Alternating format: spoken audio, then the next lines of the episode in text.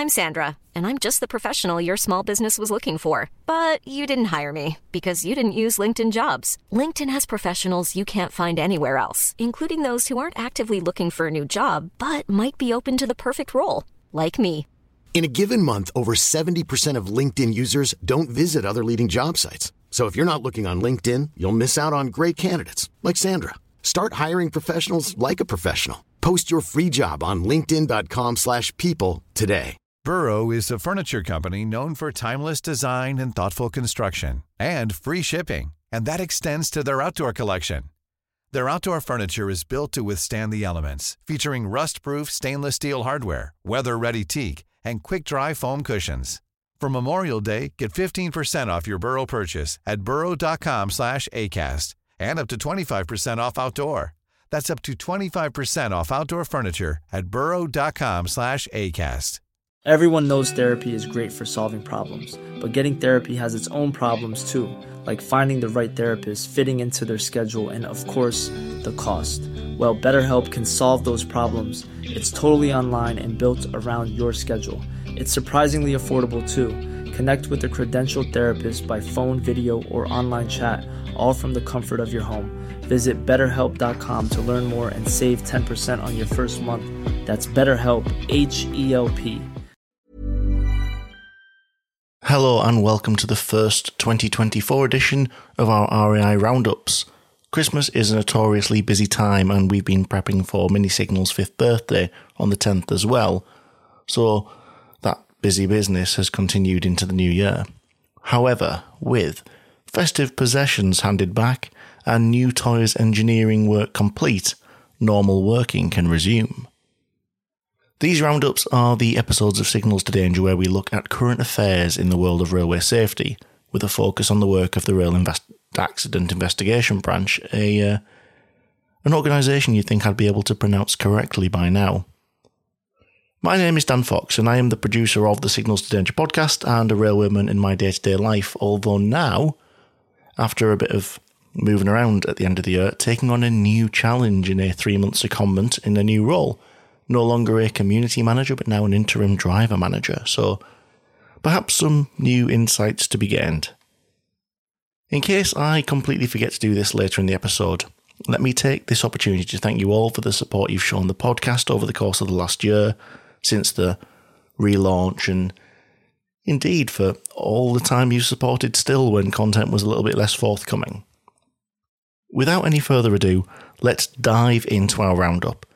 This week, we're going to be looking at two news stories, then two safety digests, and the report into the derailment at London Gateway two years ago, which has now finally been released.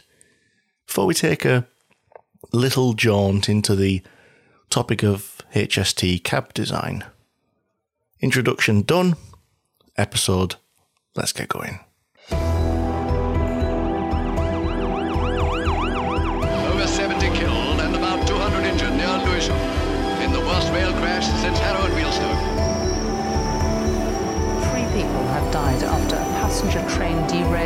Stonehaven in Aberdeenshire this morning and caught fire. I could feel the heat coming through the windows, and all the windows I could see were just orange, like, like the sun. 36 die in a South London train crash. Some who survived that were killed when a third train hit the wreckage. This was, in the words of the coroner, a unique set of circumstances that have resulted in catastrophic consequences.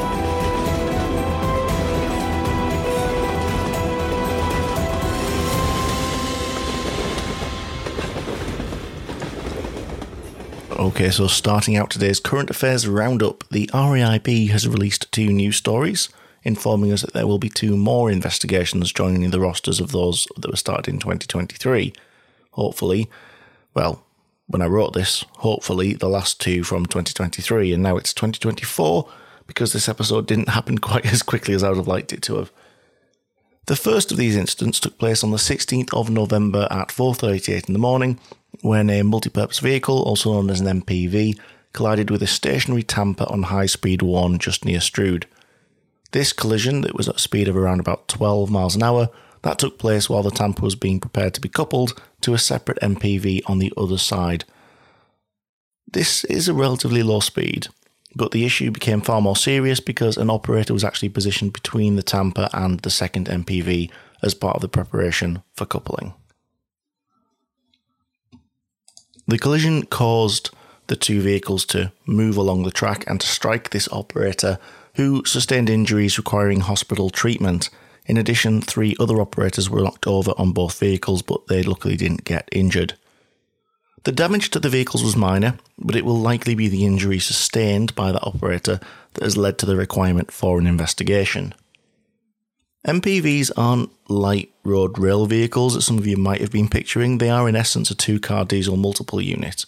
They consist of a cab at each end and a load bed which is fitted with ISO standard container latches, so that combinations of 10 and 20 foot modules can be secured to the bed, which actually enables these vehicles to undertake a number of different tasks. It might be overhead line replacement or other duties, things like that. In the north, or at least in my region, I see these most regularly kitted out with sandite equipment during leaf fall season. The platform itself is based on the German cargo sprinter format, a venture from the 90s which saw Windhoff build a well a container carrying cargo train which could slot in between passenger services, essentially a freight diesel multiple unit kind of thing, you know, Thunderbird 2 for high speed deliveries. Um, in fact, that base unit itself has also been used to make firefighting trains for the Swiss railways and their many tunnels, so it is a, a handy piece of versatile kit. In any case, it means that this was, in all essence, a collision between two trains, a decent weight MPV and a heavy tamper, so it's important to understand how that took place. There's a lot of difference in the way that trains move in possessions, so no doubt the investigation is going to fill us in on that. The RAIB tells us that their focuses, foci, focuses, yeah, we'll go with focuses, will be the actions of those involved and anything that may have influenced them, the management of railway staff involved in the accident, including their training and competence, the method of operation in use when the collision occurred, as well as the policies and procedures in place for managing such operations. And as we hear every single time, any underlying management factors will also come under the uh, the eye of the. We'll keep an eye out for the release of that report to find out more. The second of the incidents occurred a little later in November. That was on the 22nd and on the Isle of Wight. During the early hours, a road rail vehicle, an RRV, collided with a hand trolley which had been placed on the railway between Smallbrook Junction and Brading on the Island Line. At the time of the accident, the line was under possession as part of maintenance work and was closed to normal railway services, so, yet again, an incident which took place during works. As a result of the collision, the hand trolley struck two track workers who were standing near to the railway. They both sustained industri- in- they both sustained injuries which required hospital treatment. No damage was caused to the RRV or to the trolley involved, although both of those things, well, they're a little bit less fragile than people. And again, I'd imagine the injuries were probably just a motivating factor to the involvement of the branch. If we haven't heard of RRVs, road rail vehicles before, they're a bit of a quirk of the railway. These are vehicles that can travel to the railway via road and then lower train wheels down and run along the line itself. As such, they're normally about the size of a large car or a van, although at this point I can't be sure exactly what type of RRV was involved because the detail is a little bit thin on the ground, even from sources outside of what the RAIB's put out. The investigation is going to be seeking similar info to the one at Strood, and I'm not going to read them out because it is pretty much exactly word for word. And if you hadn't clicked on yet, there are a generally st- set group of phrases that the RAIB uses when they outline what they're looking for as part of their investigations. In both cases, as well, the branch is obviously going to be looking to understand the sequence of events that led up to the incident, and the full details will be shared with us at a time when the branch is, well, ready to do so, which can sometimes be quite quick, sometimes can take some time, as we'll find out when we talk about London Gateway a little bit later on.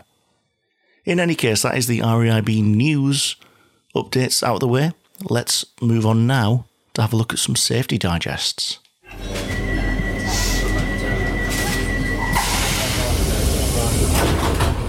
So, on to Safety Digest, and there have been two of them since we spoke last about them on the roundup, but they're not new to us because we mentioned them in the ongoing investigations piece I did about two months ago, something like that. The first of these, published on the 5th of December, is the digest relating to the overspeeding incident at Wood Green and Melton Lane Crossing. We'll start as the digest does by just discussing Wood Green, but then we'll look at both together as the circumstances are quite similar, hence the uh, combined safety digest. Summary of the events at Wood Green then is that on the 11th of June 23, a 20 mile an hour speed restriction, an emergency speed restriction specifically, which we'll refer to as an ESR from now on, was imposed from 5:20 in the morning on the down fast at Wood Green. Uh, that is near Alexandra Palace Station in London. A parallel ESR was imposed on the down slow line. These ESRs had been put in place due to forecasted hot weather and the expectation that critical rail temperatures would be exceeded later in the day, and that increased the risk of track buckling. As we've mentioned in previous everything. Um, rails in the UK are pre stressed to a certain temperature range, and that's based on what's generally expected in this country. And sometimes that temp will be above or below that range, which means that the tracks can react adversely. They can break in extreme cold, they can buckle as they expand in extreme heat. The digest goes on to tell us that by the end of the 11th of June, at least four passenger trains had exceeded that 20 mile an hour ESR, travelling at 40, 86, 89, and 94 miles an hour, respectively. Quite considerable excesses in each case, even the 40 miles an hour. Although compared to 94, it doesn't seem it, that is twice the posted restriction for that section of line. The restriction that was put in place at Melton Lane level crossing on the line between Hull and Leeds saw a similar situation the following day on the 12th of June. That was a 20 mile an hour speed limit, but over the course of the day, at least one passenger train passed over the section more than three times that speed at 65 miles an hour. These incidents are, um, were serious. Luckily, there were no adverse effects, but those limits are in place for a reason, and it's clear that those limits were broken and in three cases by around about four times the speed posted. So now we need to ask, well, rather, the RAIB needed to ask, how did it happen? These overspeeding incidents occurred because the drivers of the trains involved didn't realise that the ESRs applied to their trains, which sounds silly. Um, there must be processes in place to make sure drivers are aware. Um, well, actually, in these situations, equipment had already been installed on the track, which related to earlier speed restrictions. And instead of, well, we'll get into it a little bit more, but these pieces of signage that were in place already had just been adopted and adapted to warn drivers about the new ESRs, which brought challenges. There are standards, which was a word we brought out a lot last time we were together talking about Ladbroke Grove, which govern the use of ESRs in hot weather. The standard splits the potential track temperatures into three brackets CRTW, CRT 30 60, and CRT 20. CRT standing for critical rail temperature. W, that sees a worker deployed to monitor the track. 30 60 sees a 30 mile an hour restriction on freight trains and 60 for passengers, and 20 is a full 20 mile an hour restriction for all traffic. As a little bit more background, the rulebook also defines what equipment might be needed for an emergency speed restriction, or speed restrictions in general. Longer term temporary speed restrictions make it into operating notices which drivers all receive and sign for. They have to read them, it gives them updates on what's changed on the line around them. But emergency speed restrictions, well, they're often put in place with much less notice and therefore need some extra trackside equipment to be placed when they're installed. The simplified version is that a speed restriction itself has a commencement board at the start which shows the speed limit and a termination board at the end saying you're leaving the restriction. Both emergency and temporary speed restrictions also have a warning board in advance of that commencement board with sufficient distance left to brake to the reduced speed. And a temporary AWS magnet is fitted in advance of that um, warning board to provide a warning, audible and visual warning in the cab as well. Emergency speed restrictions additionally also have an EROS indicator, the uh, emergency reduction of speed indicator, which is supposed to be another 200 yards in front again with an extra AWS magnet, whereas a TSR doesn't have that. The um, EROS indicator is a black and yellow chevron sort of. It sound uh, a truncated sh- cone shape. So if you were to look at a a cone and then just lob the top of it off, that's kind of what you've got. Might make it easier to picture if I tell you that it's also affectionately referred to as a Dalek. Might give you a, a bit of an image of the profile that we're looking at there. Armed with this information, then, let's have a look first at what went wrong at Wood Green. Well, prior to the introduction of the ESR, which saw the overspeeds, there was an unrelated ESR on an adjacent line. But because trains that were travelling on the down fast could theoretically, very rarely, but theoretically be routed onto that line, it was needed to put warning boards on the down fast as well for the other ESR. This meant that every train driver travelling along the down fast line for well, for a while, um, had received an AWS audible warning and a visual indication from each of the two portable AWS magnets associated with the ESR. They had driven past an EROS and warning board, but that warning board had an arrow indicating that it only applied to the diverging route. All of this, regardless of whether or not they were going to be rerouted onto the down slow 2, which was the line that had the restriction in place. The other restriction was in place from the 25th of May. So that's been, been in place for a while by this point, and in the time between then and the new ESR being put in place on the on the down fast, uh, three well over three thousand trains had passed those boards, received those warnings, seen the the EROS. Only sixteen of them were routed over onto the down slow too. Um, so you can understand how people would be conditioned to that doesn't apply to me because if they weren't going on to over the restricted line, it wouldn't have done. The down slow 2 restriction boards were also placed closer than designed to the actual restriction because they would have overlapped with another um, ER, uh, ERA. I've completely blanked. ESR. Oh, I've only been talking about it for 10 minutes uh, would have overlapped with another ESR that was further back north along the route. Um, as such, it didn't actually provide the required minimum braking distance under the standards, so it's a bit of a problematic one before you even start folding in the weather related ESRs um, on the fast line. So, take us now to the night of the 10th, leading into the 11th of June. Uh, route control staff were worried about the workload of signallers, stopping and cautioning trains through the 20 mile an hour restrictions that they expected they need due to critical rail temperatures the next day. So they instructed maintenance staff to install as many of the ESRs as possible that they thought they would need.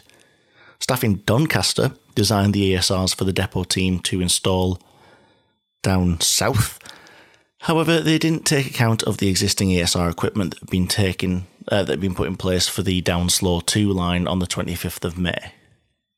Because of the presence of the existing equipment, the additional equipment required for the CRT 20 ESRs on the downfast and downslow couldn't actually be installed in accordance with the design. It would all have overlapped, it would all have got very muddied. So the depot staff installing it therefore decided to adapt the equipment that had previously been installed. They did this by adding a third AWS magnet and a second warning board 85 metres beyond the existing diverging route warning board. And if it sounds like there's issues with that, that's because there really is. The configuration of the ESR warning equipment at Wood Green on the 11th of June meant that drivers were less likely to realise that a new ESR was in force. Equipment relating to the earlier one had been in place for 16 days. All of this equipment was left in exactly the same locations for the ESR of the 11th of June, just adding in a few extra pieces of kit. And the warnings that drivers had received during the previous 16 days hadn't applied to the majority of them. And you probably shouldn't do, but potentially it's realistic to expect that that would lead to drivers regularly coming up and down that section being habituated to receiving warnings for an ESR that didn't apply to their trains. The newly installed warning board for the ESR on the down fast line was actually only two seconds running time at 95 mile an hour from the additional magnet, so drivers had little to no time to react to the AWS warning and then try and find out what the reason for it was. And let's be fair, with this muddle and mix of old and new, the sequence of warning boards did not sufficiently draw drivers' attention to the new SR. New ESR, try and get my words out separately. You can tell it's been a couple of weeks since I've done one of these. Really, uh, the professionalism has fallen off a cliff. I'm very sorry. In any case, I think we can understand the confusion at Wood Green with all of that taken into account. Uh, quickly, let's look at Melton Lane as well. So, on the 23rd of May, an ESR had been installed on the down hull with a 30 75 designation. So, freight trains had to reduce to 30, and TPE Northern, LNER, and Hull train services were free to run at 75 mile an hour through the section. This was in place till the temperature increase on the 12th of June, which saw the need to further restrict that speed to 20 miles an hour. The RAIB found no evidence that a new design was produced when it became necessary to impose a CRT 20 ESR due to hot weather on the 12th of June. Instead, the maintenance staff simply swapped the 30 75 board for 20 mile an hour boards. Just change the numbers. Same boards, same place, just change the speed displayed on them. Uh, Network Rail said this because they had insufficient staff to move the equipment. But if the ESR, well, the CRT20 ESR had been implemented in accordance with the group standard, it's a GKRT0075 for those of you who are interested.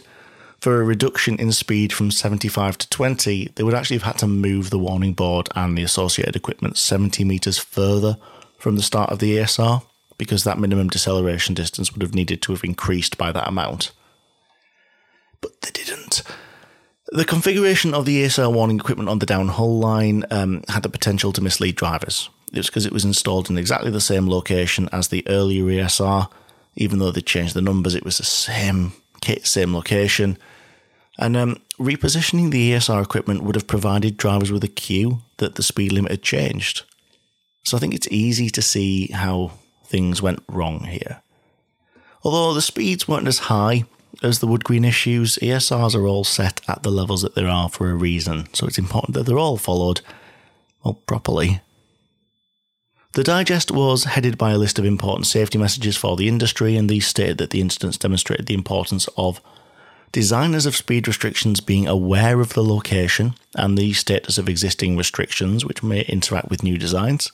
Fairly self explanatory. It also says that staff installing speed restrictions not using equipment that had previously been installed is a. It's important to put new kit in or move it. Uh, also, the, the importance of having adequate numbers of staff to make sure that they are correctly designed, reviewed, and installed, not just bodged or, well, quite frankly, farmed out to somewhere 150 miles away for someone who may not be as familiar with the route. Uh, also, the importance of the rail industry, considering the conclusions and recommendations arising from, and here's a, a one I haven't read before, but maybe you'll be interested, from RSSB Research Project T1251 Review of Technological Interventions to Mitigate Train Overspeeding Risk.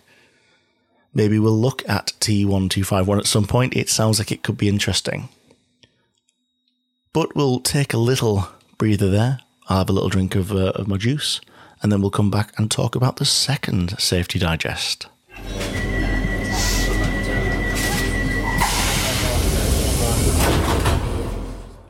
The second of the two safety digests on the docket for this week comes out of another overspeeding issue, this one between Blackford and Gleneagles in Scotland, back north of the border.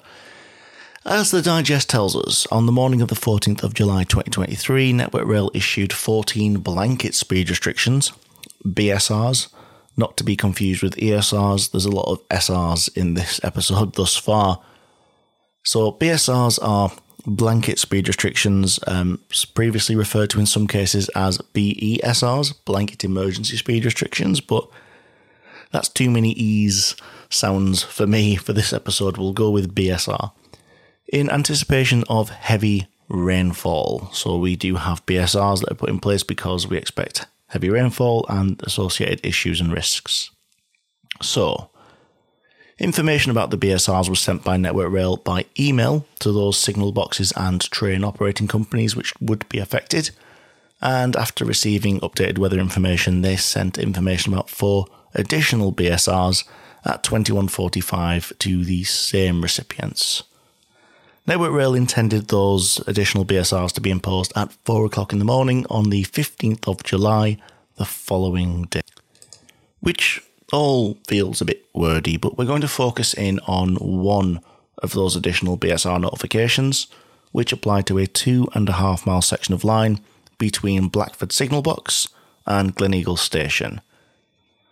That was a, an imposed temporary maximum permitted speed of 40 miles an hour from 4 in the morning till 7 pm on the 15th, and the normal maximum speed between these locations was 90. So, quite a significant reduction. Which brings us to what was seen on the day. So at around 5:30 in the morning, the signaller at Blackford Signal Box observed a northbound freight service operated by DRS, that's Direct Rail Services, pass through the speed restriction apparently without reducing their speed. The next two trains to pass the box were southbound ScotRail passenger services and both seemed to observe the BSR. However, the next northbound ScotRail passenger service again appeared to pass without reducing speed. Noting that southbound trains had been observing the BSR, the uh, Blackford signaller contacted the Auchterarder signaller to the north of the limit to ask the BSR uh, to ask the signaller if southbound trains had been stopped and cautioned. The Auchterarder signal said they had not, and so he decided to stop the next northbound service, which was the Caledonian Sleeper operated by GBRF. GBRF driver advised the signaller that they were unaware of the BSR so the signaller provided the speed restriction details before allowing the train to proceed. The Blackford signaller, now concerned that not all drivers were aware, stopped and cautioned the next northbound service, uh, ScotRail passenger train again, and that driver was also unaware of the BSR. Signallers then contacted control to inform that not all drivers seem to know about the restriction, which is a risky situation, especially considering the number of earthworks related failures um, linked to rainfall of late. And yeah, I'm going to include the tragic incident at Carmont from, well, its very recent memory. So, what went wrong then? Well, clearly the drivers hadn't been informed of the restrictions, but why not? The BSRs are distributed to a predefined list when they're put in place, including the signal boxes and email addresses for ScotRail, DRS, and GBRF. Network Rail intended that the train operators would make the notices available to their respective drivers. So TOCs and FOCs, indeed, so freight operating companies as well, would make their drivers aware through the use of um, late notice cases. It's the, the sort of industry standard way of doing these, and also for signallers to uh, to advise drivers of BSRs in accordance with the railway rulebook. However, Due to an oversight within ScotRail, the BSR notice was not actually forwarded to drivers who were booking on at Glasgow Queen Street.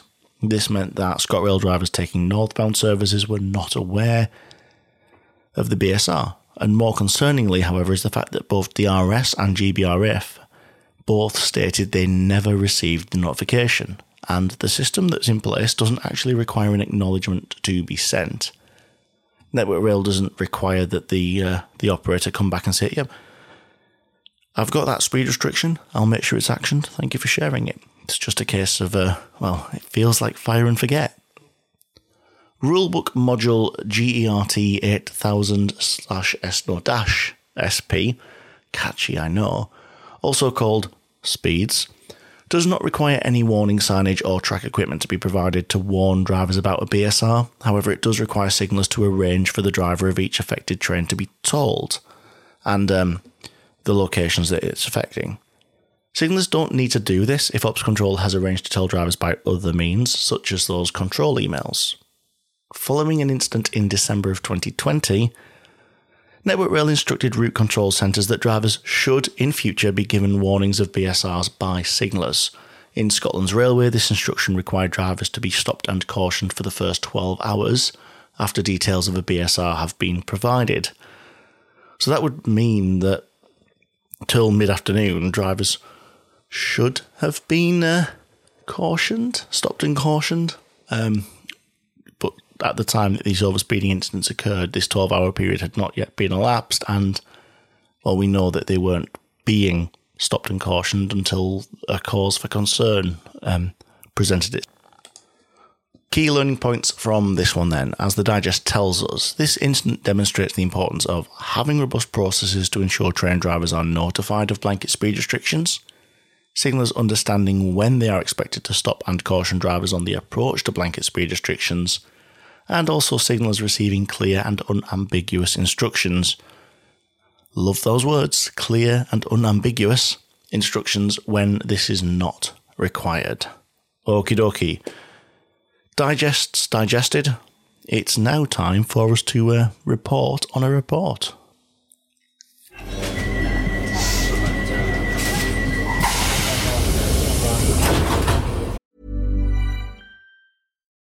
Millions of people have lost weight with personalized plans from Noom, like Evan, who can't stand salads and still lost 50 pounds. Salads, generally, for most people, are the easy button, right? For me, that wasn't an option. I never really was a salad guy. That's just not who I am. But Noom worked for me. Get your personalized plan today at Noom.com. Real Noom user compensated to provide their story. In four weeks, the typical Noom user can expect to lose one to two pounds per week. Individual results may vary. Everyone knows therapy is great for solving problems, but getting therapy has its own problems too, like finding the right therapist, fitting into their schedule, and of course, the cost. Well, BetterHelp can solve those problems. It's totally online and built around your schedule. It's surprisingly affordable too. Connect with a credentialed therapist by phone, video, or online chat, all from the comfort of your home. Visit betterhelp.com to learn more and save 10% on your first month. That's BetterHelp H E L P. Okay, then we briefly mentioned this on our catch up episode a little while back as well. But now we're going to talk about the report into the December 2021 derailment of a freight train at London Gateway. In summary, at around 5:45 in the morning on the 24th of December 2021, so quite some time ago now, five wagons of a 33 wagon intermodal freight train derailed at low speed as it was entering the rail terminal at London Gateway Port in Essex. The derailment started when wagons on uh, wheels on a wagon in the middle of the train suddenly lifted off the track, with the other wagons being derailed as they passed over points within the terminal. While no one was injured, thankfully, infrastructure damage disrupted rail freight access into and out of the port for 14 days. The train was a, uh, a Class 66 diesel locomotive, well, diesel electric if we're being technical, and a mixture of 33 intermodal flat wagons. So nine of them were single wagons, just a flatbed that a container can slot onto, and the other ones were made out of multiple vehicles permanently coupled together. So six were twin wagons, and four were EcoFret 2 triple wagons. So that was three wagons permanently coupled together with a bar coupler between two wagons and um, normal couplers, screw couplers on the outsides. And they're a further developed version of the earlier EcoFret 1. It's a standard feature, realistically, on freight trains nowadays. This idea of multiply, multiple wagons permanently coupled together. It's um, it's less coupling and messing about when marshalling trains together. But as we'll find here, it's not without its apparent risks. In fact, the EcoFret 2 was known to be somewhat prone to derailment under the right circumstances, and we'd already seen this a little bit from the EcoFret 2 in other times as well. So the first derailed wagon was the unloaded centre wagon of a triple. Um, the wagons on either side of the unloaded centre wagon were loaded, and a train brain application had recently been made when the derailment occurred. Um, following the incident, the branch did the usual checks, and marks and damage were found on the track coming up to that signal. They were consistent with both left hand wheels on a single bogie lifting up onto the rail, the, the left and right wheels of both wheel sets then becoming airborne for a couple of metres, and then the right hand wheels then landing on the sleepers between the tracks and the left hand wheels in the cess. So, what led to all of this taking place? And it's what we're here for, but bear in mind it's a roundup, so I'm going to gloss over some of the detail. Uh, but here we go, just a brief explanation. The immediate cause, after many pages of complex info that I would urge you to explore yourself, because actually this one was one I found difficult to read. I don't know if it's because I'm less engineeringly minded than some people, but I didn't struggle just to get. I'd struggle to do a full episode out of this. I can do a roundup, but a full episode would be challenging for me to write, I think. In any case, the immediate cause is that longitudinal, longitudinal, see, I can't even get that word out. Longitudinal compressive forces generated within the train during braking was sufficient to cause the wheels on the leading bogie of that triple just to lift and run derailed. Um, the wagon was susceptible to derailment under this type of compressive force. Um, its condition and the loading of the triple wagon as well, with the two ends being loaded and the middle unloaded, increased this risk. So the branch goes on to tell us that the design process for these wagons didn't fully recognise uh, the need to change the design from the EcoFret 1, specifically to improve behaviour under longitudinal compressive forces, um, and there were things that could have been implemented in the design stage to reduce this risk. So, they, for example, there could have been fitted side buffers between the centre and outer wagons. There could be sort of cup and cone devices between the wagons to protect overriding against each other in, effort, in, in effect, locking the wagon ends together. Or they could have worked on restricting the bar coupler rotation by some means, helping prevent the coupled wagons from running out of line. All the options were discounted because of well, probably the complexity and the design and modification work involved for the EcoFret ones as in a retrofit. But realistically, the development of the EcoFret 2 did present an opportunity to well, reconsider these improvement options, but I'd say it was a missed opportunity. You can add into the situation that the condition could potentially have increased the risk of derailment. Um, there were some features on the wagons known as primary lateral buffers, or PLBs. Um, they were a sort of sliding frame design that was designed to capture a vertical lug known as shark fins, which is a much more interesting name than primary lateral buffers. This was meant to restrict the movement of the bogies. Um, and the RAIB identified signs of significant damage and degradation on several PLBs. Um, for example, on Wagon 12, nearly all the friction strips had detached, and there was evidence that some of the laminated elastomeric springs, which again is a sentence and a half, had split. Um, degradation of the PLBs was a problem that had existed before the derailment, and work was being carried out to, to investigate that when the derailment occurred. Uh, and as I mentioned before, because Wagon 12 had no container weight payload, um, it, it resulted in two vulnerabilities that made the wagon more prone to lifting under that compressive force. And firstly, that uh, the lack of payload caused the bar couplers to become inclined. So the two outer wagons were loaded and lower on their suspension, which meant that the bar couplers were slightly inclined up towards the middle wagon. And that provided forces that had a potential to lift that centre wagon, and secondly, the lack of payload. Well, simply, it just reduced the wheel load that lifting forces needed to overcome if the wagon should decide to try and derail. I'm not going to labour on this one. It is a quite heavily technical report, um, and we I think we know everything we need to know about why the accident took place. But yeah, it's it's quite a heavy technical one, and uh, I'm not sure that my post Christmas come down can handle doing it justice right now. So, one, I'm going to say head off and have a little read if you are interested, and you'll probably find it's much more um, informative if you're reading it than me trying to babble on about it.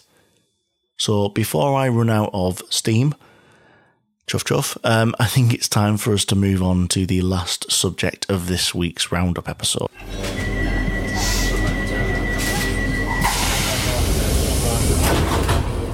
Right, Righto then, the uh, the high speed train.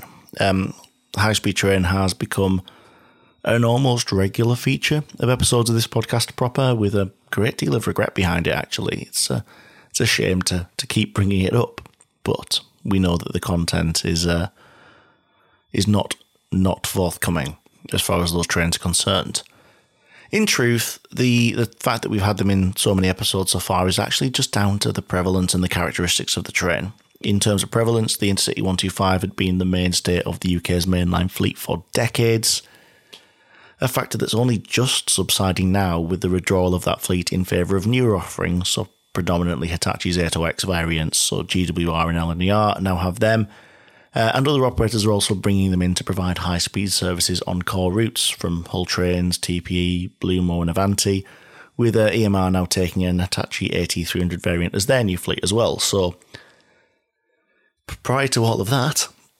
HSTs were everywhere. The, the, the big mainline trains were predominantly HSTs. So it's not unusual that there would be a lot of accidents because proportionally they were everywhere.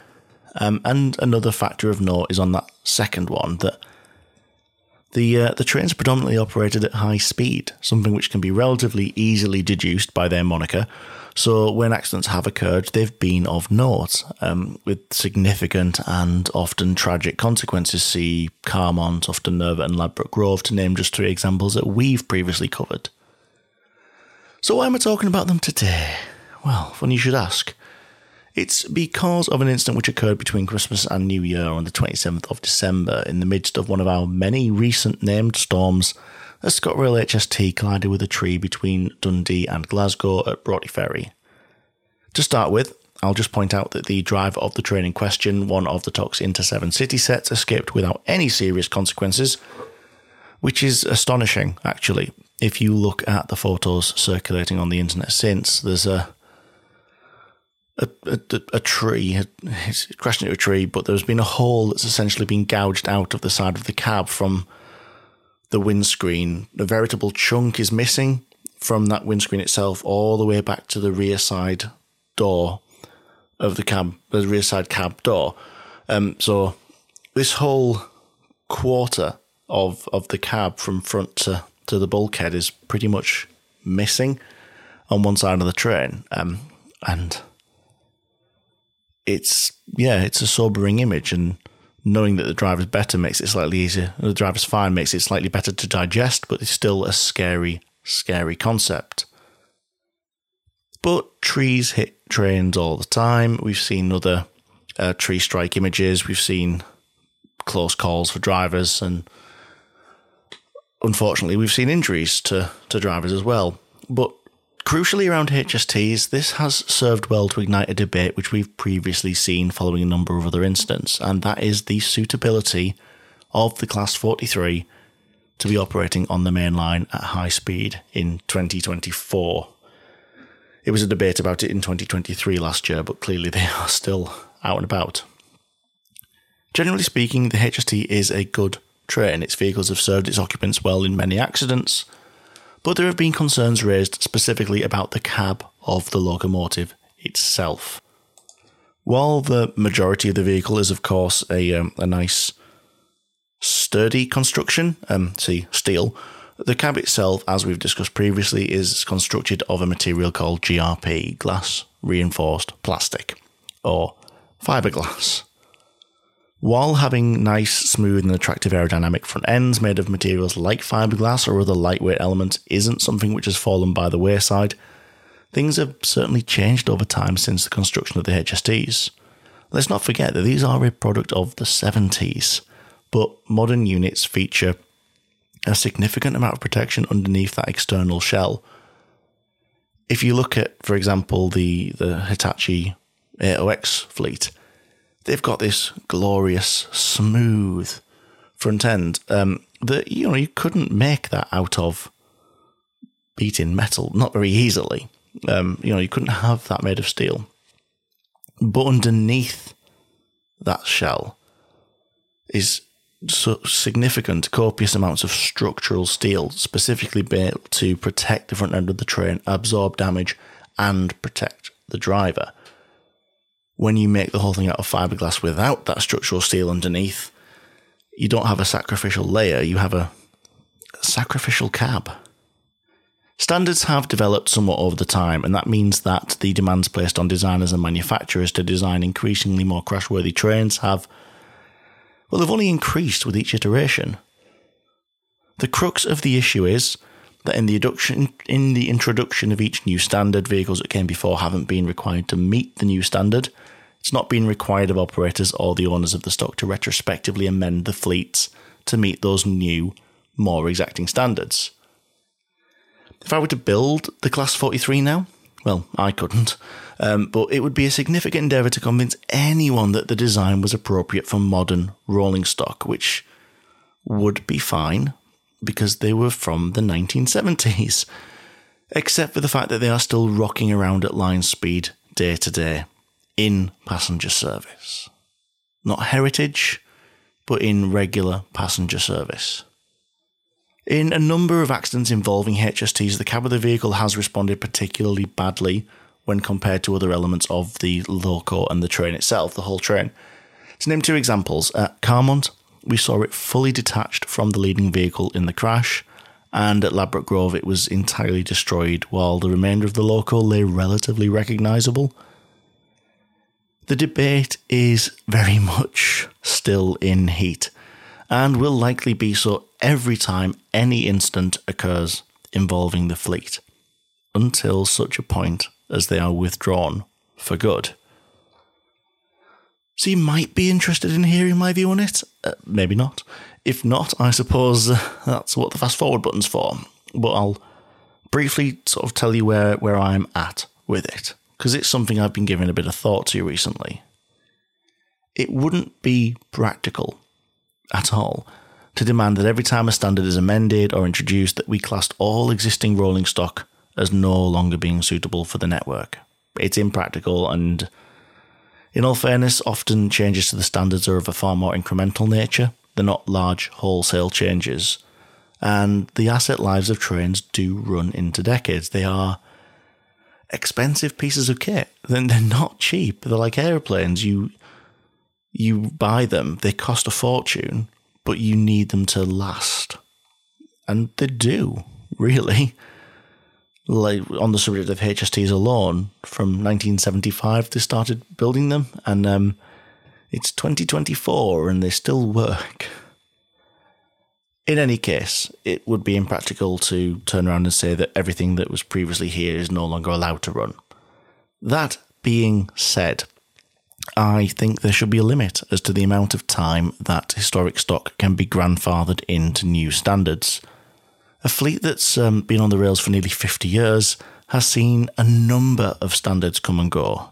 And like I said, with the Class 43, every standard since 1975 is an improvement on the safety standards that that locomotive was designed against. It's an improvement on the requirements that were placed on the BR design team. So surely there's got to be a point where we say, after a reasonable time, that we can't accept any further the fact that safer options simply exist for both passengers and train crew and weren't chosen. In fact, the um, the European standard which governs crashworthiness in rail vehicles, EN 15227, was introduced in 2008, became legally binding in 2012, and this means by the time that EN 15227 was introduced, the HSTs were already 30 years ish older than than the standard. I think one of the most contentious issues that's related to the HSTs is that at the time they were introduced by ScotRail, they were already quite far into a long career. At a point when other operators up and down the country were introducing brand new, compliant fleets, ScotRail made the decision to introduce what is, for all intents and purposes, kind of a heritage fleet. The average age of passenger rolling stock in the UK is currently, as of October 2023, 16.7 years old. This is a result of more and more operators introducing new units. So Greater Anglia, for example, with the addition of their flirts, as um, Stadler flirts, not friendly staff, um, sees an average age of only 5.2 years. And in fact, Lumo and Hull trains have average ages of 1.8 and 3.3 years, respectively, although to be fair to them, they have very small, very new fleets to work that average out from. LNER is 7.7 um, with the Azuma introduction. TPE's Novas have brought their average fleet age to 9.6, and GWR, with a whole load of IETs on the roster, um, their average fleet age is 14.9, dragged down by some of the older stuff that's still knocking around. All operators in that list there, they've all introduced new fleets alongside older stock, but their average fleet age has come down. But ScotRail has an average fleet age of 23.3 years. It's not the oldest, admittedly, that is taken by Chiltern at 29.9, but we need to look at the ScotRail figure in context. Within that average age, so it's 23.3, But within that average age, they have 70 Class 385 trains that were built in a period between 2015 and 2019, and 38 Class 380s that were built between 2009 and 2011. Dragging down that average considerably is the knock on effect of two things. Firstly, the 70s chic Inter7City HST fleet, and also a number of sprinters and BR second generation DMUs, um, EMUs, sorry, that sit within the fleet, mostly constructed in the late 80s and early 90s. But there is a difference between those two groups. The, the, the DMUs and EMUs, um, which serve the Highland lines, the interurbans around Glasgow, and a few other routes across Scotland, those were inherited almost. They've they are fleets that have just been working those routes for decades. They've they've kind of always been there. They were they were built for it. They've been there forever. When ScotRail, in its various guises with various owners, has just kind of inherited them. But the HSTs were introduced as a conscious decision. They don't have them. They don't have these forty-five-year-old trains because they were already there and they needed to figure out what to do with them in the future. But because ScotRail chose to use the cascading Scot stock to provide new, new in inverted commas, stock for their intercity services, this exercise does raise questions because if you're in the position where you need to procure a fleet, surely the best option, unless it is a stopgap, you know, um, cascading more units of a fleet you already have, like Northern's just done with 323s from the Midlands surely the, the best option is to get a new, modern, safer fleet of trains. And I appreciate, I really do. This is not, this is an area of, of rail business I have less experience in. I will hold my hands up and say that. But I appreciate that cost benefit analysis has got to come into the equation at some point. But at what point do TOCs and indeed the government departments pulling their strings need to say that enough is enough for cascaded fleets. Um, Gareth Dennis shared some figures on RailNatter recently which speak to this, and I can't find the citation. I've not been able to find the citation yet, but I will keep looking for it. But the, the figures there were comparing the HSTs versus other options. So to get those HSTs had a cost of £475 million for the heritage option, plus all the upgrades and refurb work to get them up to standard. They've you know they haven't just taken them sold as seen. They've done a lot of work to get them to to feel like a modern train. Um, so that was 475 million. If ScotRail had chosen units based on the Stadler Flirt platform, that would have been an increase to 613 million, and a Hitachi IET option would have brought a price tag of 671 million. So the two new fleets that's an increase in price of about a third on top of the, the option of the refurbished HSTs. But we need to contextualize that with the time attached to the decision. So the HST fleet, 475 million for 12 and a half years, by which point the design is that they will be superseded by a new fleet. They are a long stopgap. But both of the Flirt and IET suggestions were 40 year solutions. That means that the cheapest, um, and let's not pretend that that will have come into the decision making process, the cheapest option equates to an investment of £38 million per year. Stadler's flirts would have been 15.3 million per year and IET's 16.7, both bringing their massive benefits in terms of safety, reliability, efficiency. There's there's lots of things that have improved in the interim, and I know I'm, I'm I'm not naive. I know that the investment would not have been nicely spaced out in that way, but I'm sure you understand where I'm coming from on this. It's a prime example of short term savings impacting long term investment. I, love HSTs. I really do. This isn't a HST bashing exercise. They've been a, a real key component of the industry for years and years, for decades. They are the trains that people of my generation and the generation before, and probably some of the generation before that, stood by the side of the track and went, wow, look at that speedy, super train. But there's three generations potentially of enthusiasts who have watched them and they're still being used. And look, I've waxed lyrical about them enough for this episode, probably. Um, Look, I know this might be a divisive issue, but I'm finally making a decision about which side of this particular fence I come down on. When those operators who have had them on the roster since the beginning or who've picked them up at some point in the intervening half century phased out those vehicles, this should have been the last we saw of them on the main line in regular passenger service. For ScotRail to procure them, when they did, was, in my very, very humble opinion, the wrong decision. Now is the time for those trains to be removed from the roster of TOCs once and for all. I'm not saying ground them, I'm not saying the ORR should issue a prohibition notice which would effectively ban them. I'm saying that right now is the time that the procurement exercise to replace them should start. Any future plans that ScotRail might have to do that should be brought forward. And I know ScotRail has a number of fleets that they want to replace, ScotRail should move the replacement of the HSTs to the front of the queue. Yeah, they need to replace those sprinters and those early emus banging around the Northlands as well, but priority should be given to those trains they expect to run at the highest speed and those with proven issues linked to their age.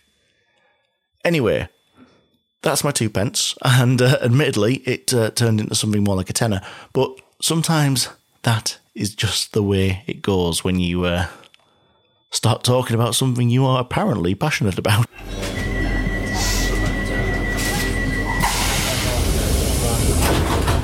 Which brings us to the end of this roundup. Thanks as ever for coming to join us as we look at the most current of affairs in the world of railway safety.